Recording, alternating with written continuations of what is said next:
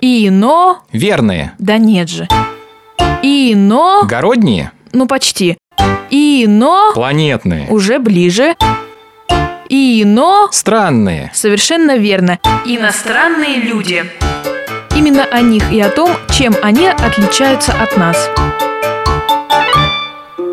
Здравствуйте, уважаемые радиослушатели, или, как говорят в Японии, канисиуа. Сегодня я, Екатерина Кузьмина, расскажу о странностях жителей этой страны. Большинство улиц в Японии не имеют названий. Приглашая кого-то в дом, чаще всего японцы присылают на электронную почту либо подробную схему проезда, либо просто надеются на навигационную систему в машине или в смартфоне гостя. Кстати, именно поэтому на каждом полицейском посту висит подробнейшая карта района с названиями всех магазинов и лавок. Так что если вы заблудитесь в Японии, смело ищите полицейского. Он вам расскажет и покажет, куда нужно идти. Японцы – настоящие трудоголики. В этом лично убедился наш путешественник Валерий Панферов. Однажды мы вели дела с японской бизнес-вумен. Переговоры велись, естественно, по телефону. И вот в один из дней мы поговорили с представительницей компании, у них дело было уже к вечеру. А я привык, что японцы могут одновременно ужинать, делать с ребенком уроки, вести переговоры по телефону и так далее. В тот раз я плохо ее слышал и спросил, почему так шумно. А девушка мне ответила, что она на свадьбе. Я попросил ее выйти куда-нибудь, где потише, чтобы закончить разговор. А девушка мне ответила, что она это не может сделать, потому что она невеста. Еще одной отличительной чертой японцев является суеверность, поэтому вход в дом должен находиться в правильной стороне, иначе жильцов всю жизнь будут преследовать неудачи. Когда у маленького японца выпадают молочные зубы, заботливые родители должны нижний зуб закинуть на крышу, а верхний зашвырнуть под порог.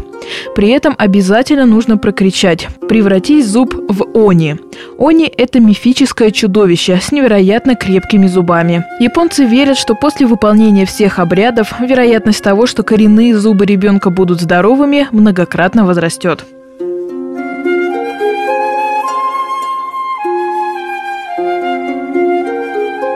Так как японцы коллективисты, самое страшное для них подвести свое окружение и потерять лицо. Так один местный чиновник скончался прямо на пресс-конференции, когда рассказывал о решении своей компании объявить банкротство.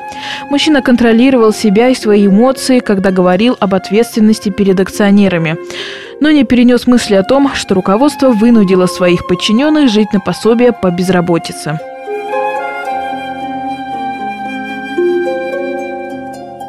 У японцев есть поговорка «лишняя вещь – лишняя забота». Поэтому в их жизни главенствует минимализм.